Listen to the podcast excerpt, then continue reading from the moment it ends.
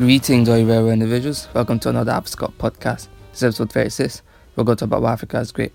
Specifically, we're going to talk about Picasso and his most successful art style. Now, in my opinion, Picasso's most successful art style was his Cubist art style, where he incorporated African masks and African inspirations into his artworks and sculptures, basically all the art styles that he indulged in during the early parts of the 20th century. And why do I say that this is his best art style? Well, mainly because it was the art style that made him what he was, and made him blow up, and it's the art style that made everybody know who he is. Picasso, the Cubist. And when he teamed up with George Braque, they basically wanted to destroy convention and create a whole new art style that reflected their times.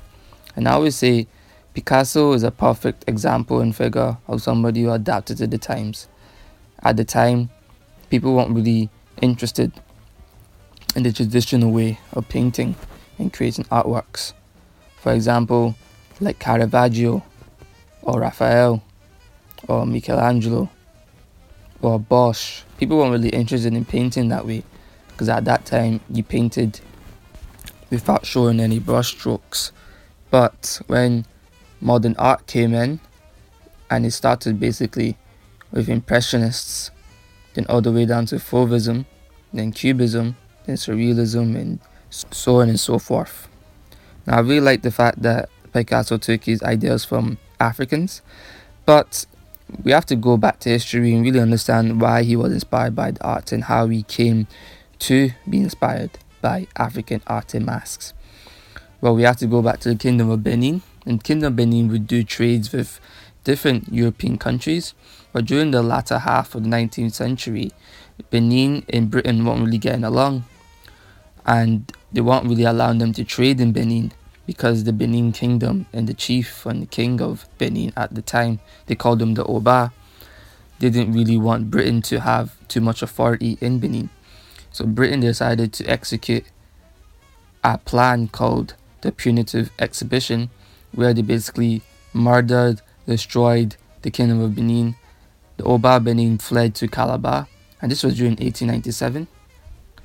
And through that, they were able to steal all the African artworks, like the bronze masks and all the wooden carvings, and bring them to the museums in Britain, Europe, and America, especially Germany. And through this, Europe pretty much got the first taste of African art.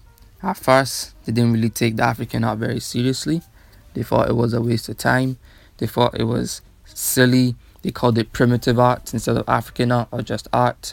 But Picasso saw it differently. And while at the museum during 1907, he saw an incredible artwork in African masks that really intrigued him. And he looked at it and he was transfixed.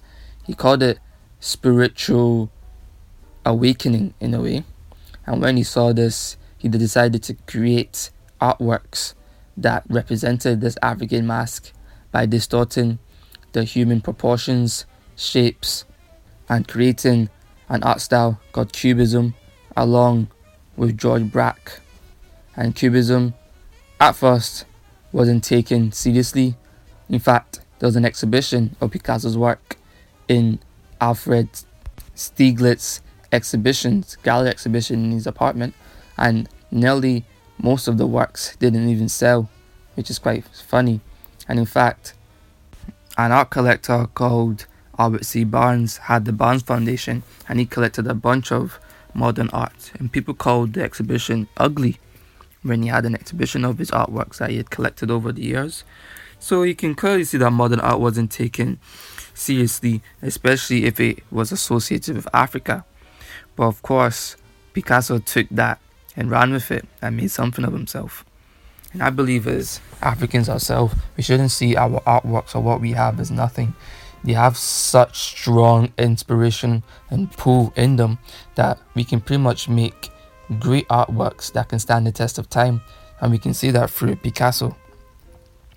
Of course, as time goes on, people stop calling it primitive art and they just start to call it art.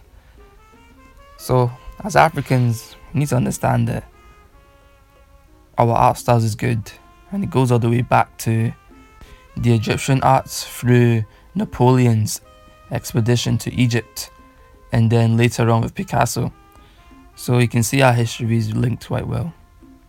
But as for Scots, we should take seriously our artworks and also learn the history of how our art came together and came to be to become strong Afro Scots.